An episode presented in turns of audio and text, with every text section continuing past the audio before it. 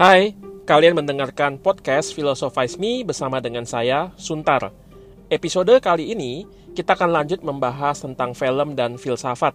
Tema kali ini adalah pembahasan film Titanic. Hati-hati, spoiler alert ya. Let's go!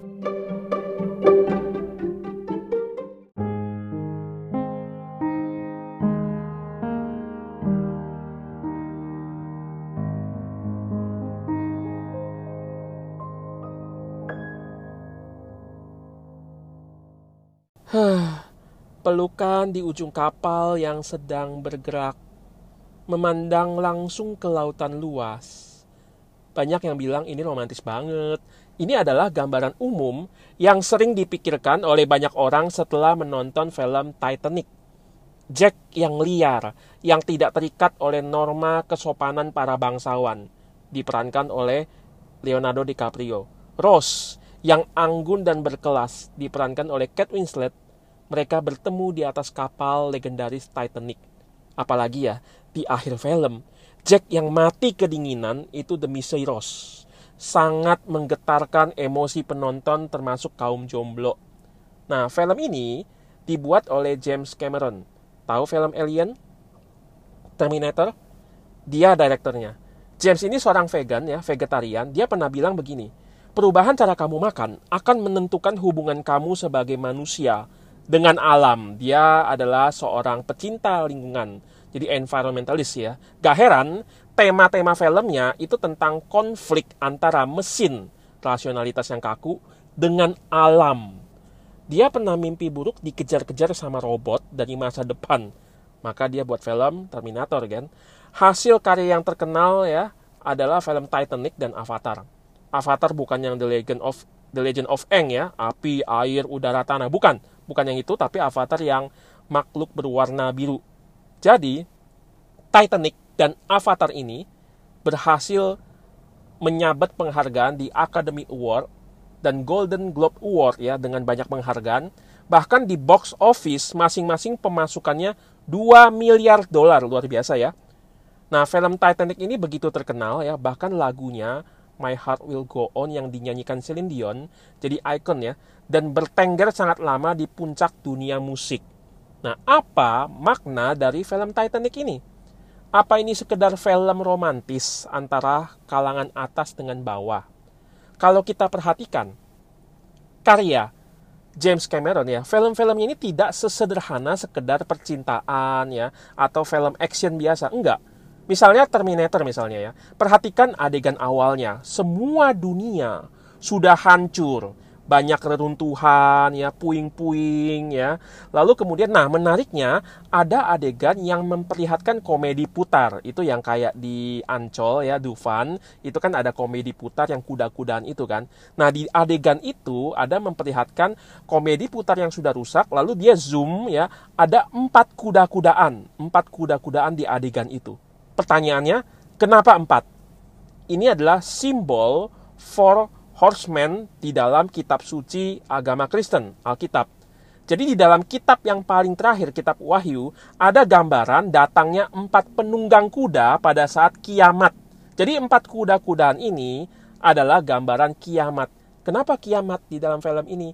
Karena robot menguasai dunia. Nah, misalnya gitu ya. Jadi dari segi adegannya pun itu tidak sembarangan. Ini baru satu dari banyak pesan di dalam film itu. Jadi Titanic ini bukan sekedar film romantis. Kenapa Jack mesti mati gitu ya? Nah ini bukan karena kayunya sempit gitu ya. Itu kan mereka itu kan akhirnya kan menyelamatkan diri loncat ya lalu di laut yang begitu dingin gitu ya akhirnya Rose itu kan naik ke atas kayu ya lalu Jack itu tetap berendam di dalam air gitu ya setengah badan dan akhirnya dia mati kedinginan gitu ya tapi kenapa dia nggak naik ke atas kan kayunya nggak sempit bisa aja mereka berdua di atas. Nah, waktu tim pembuat film diwawancara, mereka bilang memang Jack harus mati dari segi logis alur cerita. Ada pesan yang ingin disampaikan dari kematian Jack. Sebagaimana kaum perempuan saat itu ya belum ada kebebasan seperti zaman sekarang, maka di akhir film saat Rose atau Kate Winslet itu ya terbebas dari represi sosial terbebas dari tekanan budaya, ya, termasuk represi dari tunangannya si Cole, ya, si Cole itu ya. Maka Rose yang menjadi wanita mandiri, nah kemandirian ini lebih baik jika dia digambarkan sendiri tanpa laki-laki, yaitu tanpa Jack. Maka Jack harus mati. Coba perhatikan. Setelah selamat dari Titanic, ya, lalu mereka melanjutkan kehidupannya masing-masing, ya di kamar Rose ya, itu kurang lebih di agak-agak terakhir ya. Ada foto-foto bagaimana si Rose itu melanjutkan kehidupannya dengan melakukan berbagai aktivitas. Ini Jack sudah mati ya. Lalu ada foto dia sedang berkuda, ada foto dia menerbangkan pesawat kecil. Nah, ini semua adalah aktivitas yang hanya dilakukan laki-laki saat itu. Jadi ini adalah gambaran Rose yang telah bebas dari represi sosial saat itu wanita mandiri yang menentukan dirinya sendiri. Jadi ini film bukan sekedar film cinta. Jadi Titanic ini tentang apa sih? Mari kita lihat lebih detail.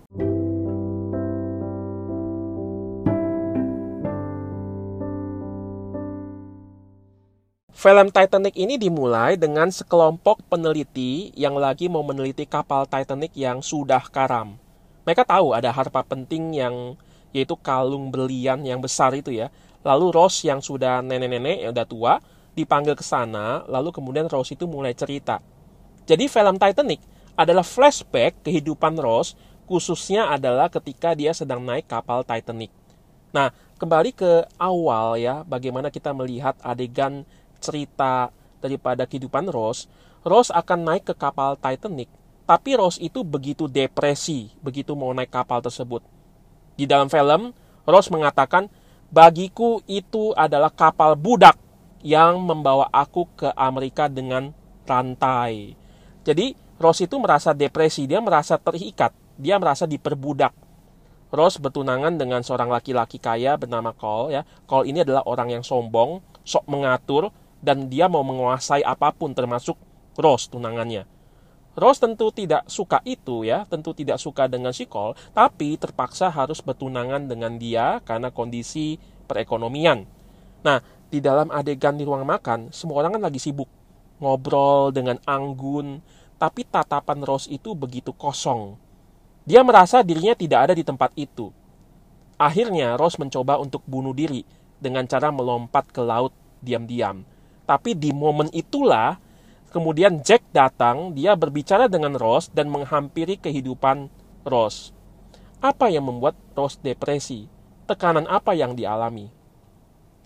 Dalam filsafat sekitar abad 18, ada namanya romantisisme. Ini artinya bukan romantis yang biasa, yang cinta-cintaan gitu. Bukan, bukan ini ya. Tapi ini adalah gerakan intelektual khususnya terlihat melalui seni yang menekankan emosi ya, gerakan budaya gitu ya, lalu gerakan intelektual yang menekankan emosi, intuisi, imajinasi, biasanya itu dramatis dan theatrical gitu ya, bersifat teater lebih daripada kehidupan sehari-hari. Jadi ekspresif, imajinatif, dramatis ya. Saat kita melihat pemandangan yang besar sekali, itu kan kita merasa kecil ya, takjub. Ya, ada emosi yang meluap. Dan ini biasanya spontan gitu ya Nah, romantisisme dalam seni ini reaksi kepada neoklasik yang statik gitu, yang kaku. Nantinya dalam gerakan sosial, ini adalah reaksi kepada konvensi sosial yang kaku saat itu, yaitu apa? Penguasaan kaum aristokrat, yaitu atau bangsawan. Jadi ciri khasnya adalah tidak sesuai dengan tatanan sosial yang sudah ada, atau perlawanan kepada nilai-nilai yang sudah ada. Kenapa ada romantisisme? Karena revolusi industri ya, itu simbol tatanan rasionalistik yang membawa kepada kehancuran alam. Jadi dengan teknologi ya, dengan cara pikir yang sangat rasionalistik, manusia berasa ya, manusia itu berasa lebih tinggi daripada alam, lalu kemudian mengeksploitasi alam dengan teknologi. Maka teknologi itu adalah sesuatu yang digunakan untuk eksploitasi alam bahkan dengan cara semena-mena. Nah, adanya kepahitan terhadap situasi ini melahirkanlah yang namanya romantisisme. Jadi, romantisisme mengajak kita kembali menyapa, bersahabat dengan alam dan menekankan kebebasan dari tatanan yang sudah ada. Nah, seorang bernama Jean-Jacques Rousseau, filsuf romantik, ya, bukan romantis ya, romantik, perhatikan kata yang digunakan. Dia menggambarkan manusia secara natural itu baik. Ingat, ini beda dengan Thomas Hobbes ya. Melihat manusia itu dari awal itu sudah jahat secara naturnya. Nah, menurut Rousseau, enggak. State of nature, manusia itu baik. Alam itu indah dan tidak bersalah. Kalimat yang terkenal ya. Man is born free ya. And everywhere is in change ya. Jadi manusia itu dilahirkan bebas, tapi dirusak oleh society. Dirusak oleh yang namanya budaya adanya tatanan rasionalitas membuat manusia diperbudak dan tidak bebas. Misalnya, di dalam peradaban yang makin maju, itu kan mulai muncul namanya konsep komoditas. Apa pun bisa diperjualbelikan. Nah, ini kan membuat kaya makin kaya, miskin makin miskin. Ada level sosial masyarakat yang berbeda-beda. Ada bangsawan, ada rakyat jelata. Begitu kita masuk ke dalam masyarakat seperti ini, mau nggak mau kita langsung dibedakan. Apakah kita bangsawan atau apakah kita rakyat jelata? Kita nggak bisa menentukan hidup kita. Kita hanya bisa masuk ke dalam aturan main yang sudah ada. Sekali lagi, manusia individu menurut Rousseau itu baik secara natural, tapi dirusak ketika kita masuk ke dalam kebudayaan kebudayaan memperbudak individu-individu yang tadinya secara alamiah itu bebas. Nah, kalau kita lihat film Titanic ya, ingat Rose itu pernah mengalami depresi karena represi sosial. Settingnya ya, settingnya film Titanic itu adalah tahun 1912 di mana wanita saat itu hanya kerja di rumah dan nggak bisa voting ya, kasih suara dalam pemilu nggak bisa. Dia terpaksa bertunangan dengan Cole ya. Ada adegan nih ya, suatu ketika mamanya Rose bilang sama Rose begini, ingat, papamu itu mati, meninggalkan nama baik, sekaligus utang yang banyak. Jadi mamanya memaksa Rose menyerahkan dirinya kepada Cole, tunangannya yang kaya itu. Nah ini satu-satunya cara untuk mendapat kehidupan yang layak. Wanita tidak bebas memilih. Ada adegan di mana mamanya Rose itu membantu Rose itu memakai baju ketat ya, korset ya. Jadi korset itu kan pakaian yang sangat ketat. Namanya tarik talinya ya, supaya dia makin ketat, makin ketat gitu ya. Nah, di situ lagi-lagi menggambarkan ketidakbebasan wanita gitu ya. Lalu kontras ya, ini akan sangat kontras sekali dengan adegan di mana waktu Rose berdansa dengan si Jack ya di e, lantai di bagian kelas bawah. Nah, di situ dia memakai baju yang sangat longgar, yang sangat bebas dan ini menggambarkan freedom, bebas ketidakbebasan ini bukan hanya dialami oleh Rose ya dalam kehidupannya, tapi orang-orang di kapal tersebut juga mengalami perbudakan kelas-kelas. Kapal itu dibagi antara komunitas kelas kaya yang fasilitasnya mewah dan kelas miskin. Ada adegan saat Titanic tenggelam, semua lagi heboh tuh ya, menyelamatkan diri. Semua lagi cari-cari kapal penyelamat gitu ya. Lalu ada yang ngantri dan sebagainya. Nah, ada seorang wanita bangsawan. Dia tanya, apakah ada tempat duduk kapal penyelamat yang dibagi berdasarkan kelas-kelas? Bayangkan ya, lagi kayak begitu, dia masih tanya tempat duduk kapal penyelamat itu masih dibagi ya berdasarkan kelas-kelas. Jadi ada kontras antar kelas kaya dan miskin. Lalu saat itu ya si Cole itu kan berusaha menyuap pekerja kapal agar dia juga dapat kapal penyelamat. Karena kapal penyelamat itu diutamakan untuk perempuan dan anak-anak, tapi dia kasih uang gitu ya supaya dia juga dapat tempat. Tapi uang itu dilempar ke muka dia ya oleh uh, pekerja kapal itu karena uang tak berharga saat semua orang akan mati. Kematian datang tidak membedakan kaya atau miskin. Nah, kalau Rousseau, ya Jean-Jacques Rousseau bilang pada awalnya manusia itu lahir bebas, lalu diperbudak kebudayaan, dalam film ini justru dibalik ya bukan dari lahir yang diceritakan ya, tapi diceritakan mereka sudah diperbudak dengan tatanan masyarakat lalu oleh sistem kelas ini ya. Nah, ketika mereka akan berhadapan dengan kematian, maka sistem ini hancur. Ketika mereka akan berhadapan dengan kematian, maka perbudakan tatanan masyarakat ini akan mulai menghilang. Semua udah nggak peduli lagi antara kaya dan miskin. Tapi masa sih harus mati dulu baru bebas? Ini yang, yang dipikirkan oleh Ross di awal kan, bunuh diri. Tapi ada jalan lain tentunya. Nah, bagaimana Ross membebaskan dirinya?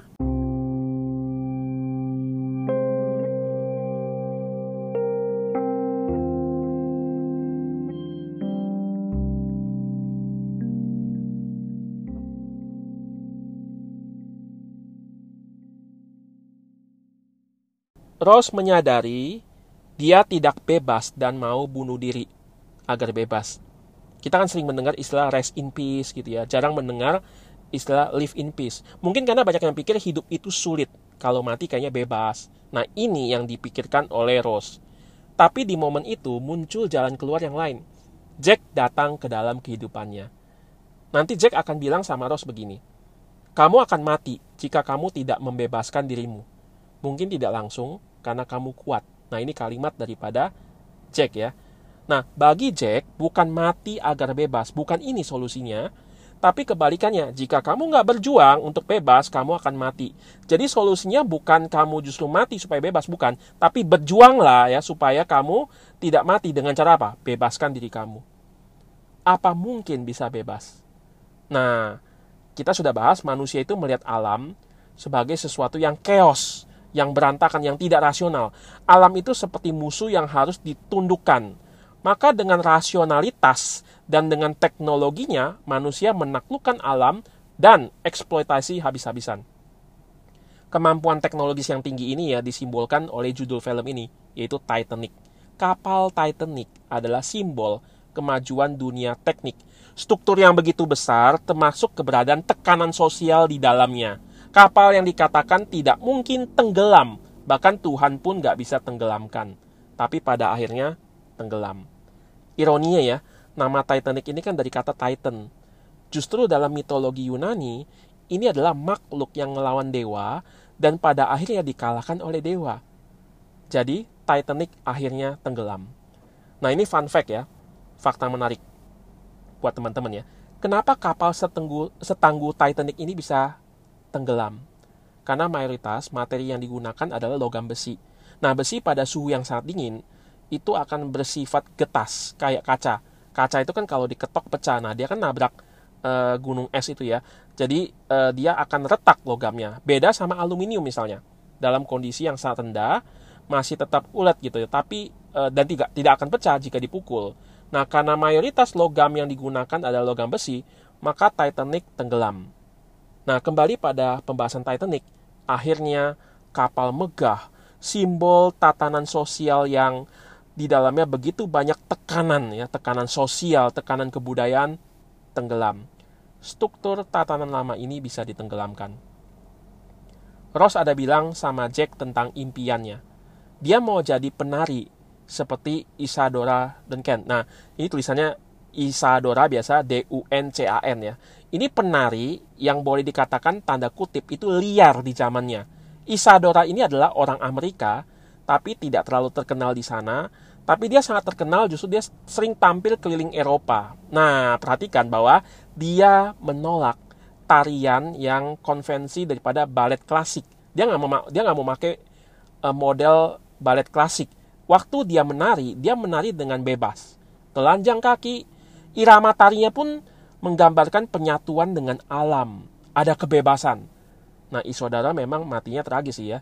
Jadi ada semacam scarf itu selendangnya itu terlilit roda mobil yang lagi jalan, terus akhirnya dia tercekek gitu ya. Nah, Rose dikatakan saya ingin menjadi Isadora katanya. Ada angin kebebasan. Menolak struktur atau tatanan lama. Tatanan lama ini harus ditenggelamkan.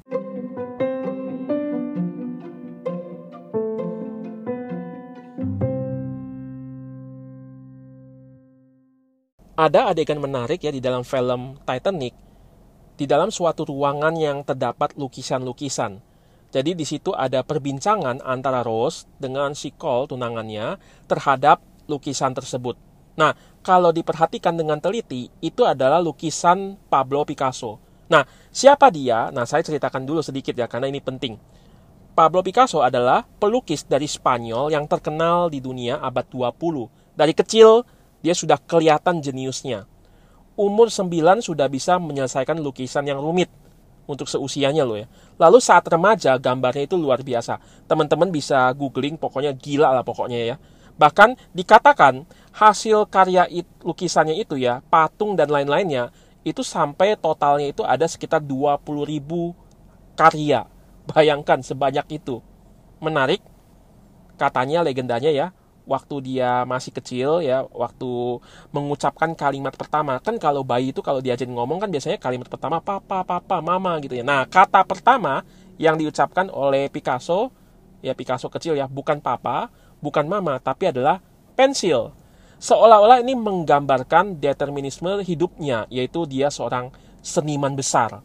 Dia adalah pelukis yang di masa hidupnya, yang lukisannya terjual sangat mahal sekali Biasanya kan kalau pelukis kebanyakan mati dulu ya, baru lukisannya itu dihargai dan jadi mahal. Ini enggak.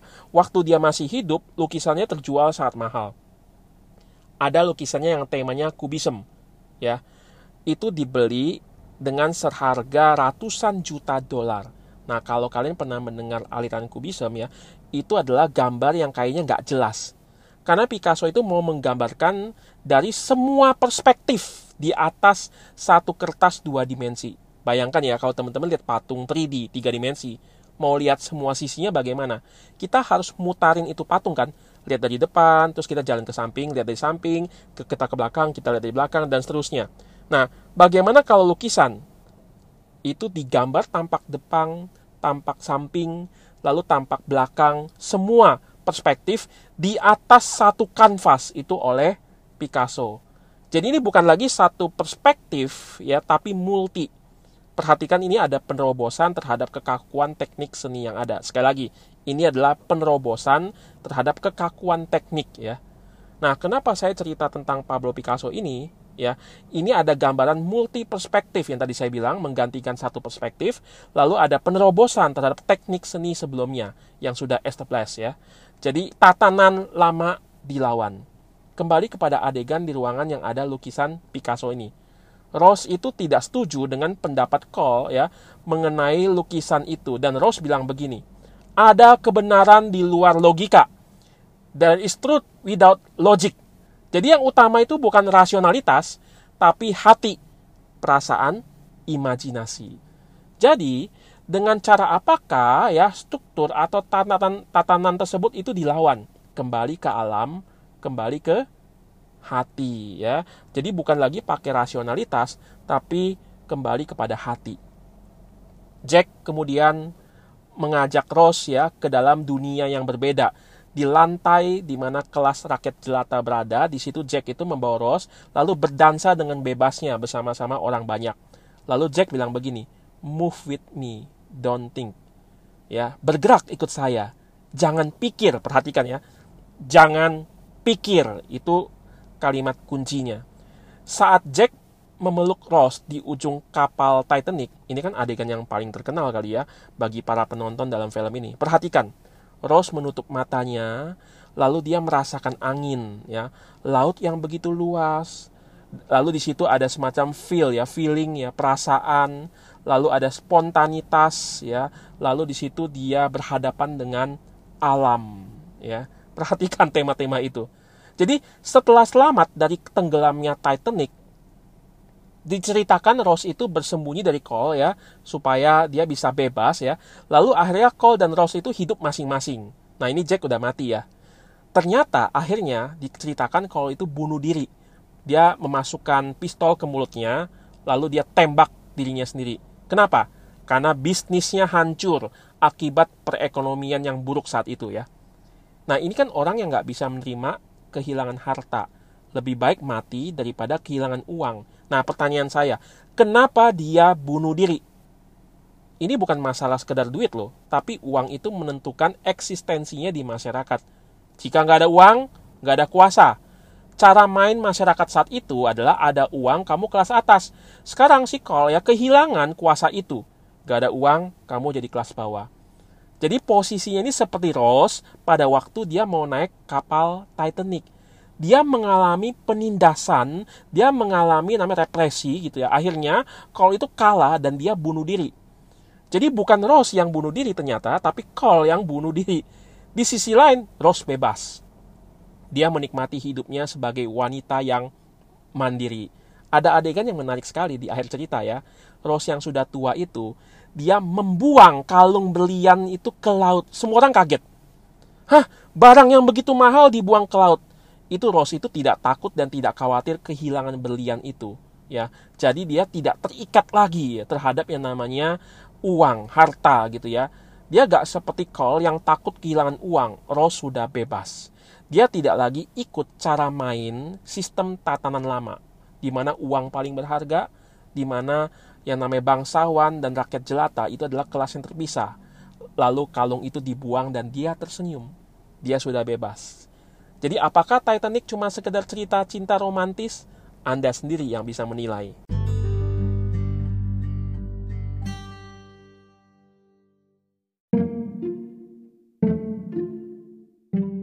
Oke, sebelum tutup pembahasan kita ya, saya kasih komentar sedikit ya.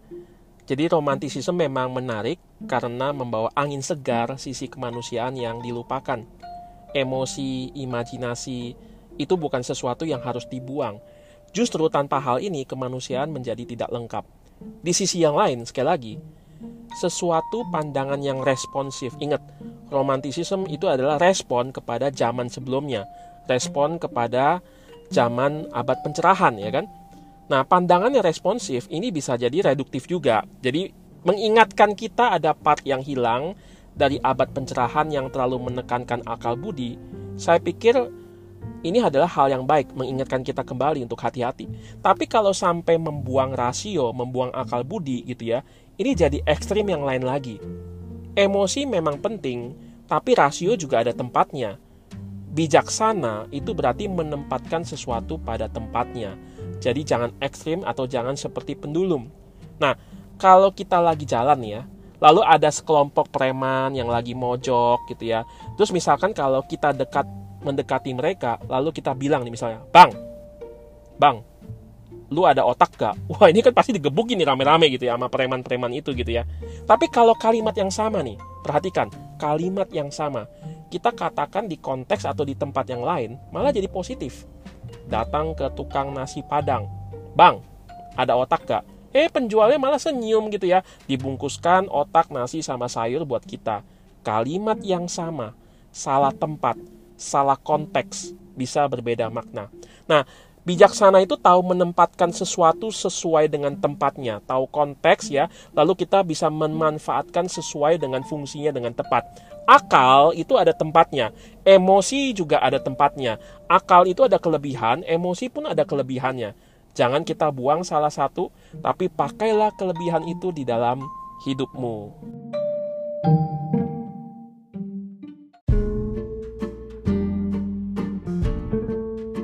Yo, kita sudah membahas sedikit ya tentang Titanic. Ke depannya kita akan membahas juga film-film lainnya. Nah, harap melalui Philosophize Me, filsafat makin boleh dikenal oleh kalek ramai dan membawa kehidupan kita menjadi lebih baik. Jadi jangan lupa share kepada yang lain. Sampai jumpa. Ingat slogan Philosophize Me.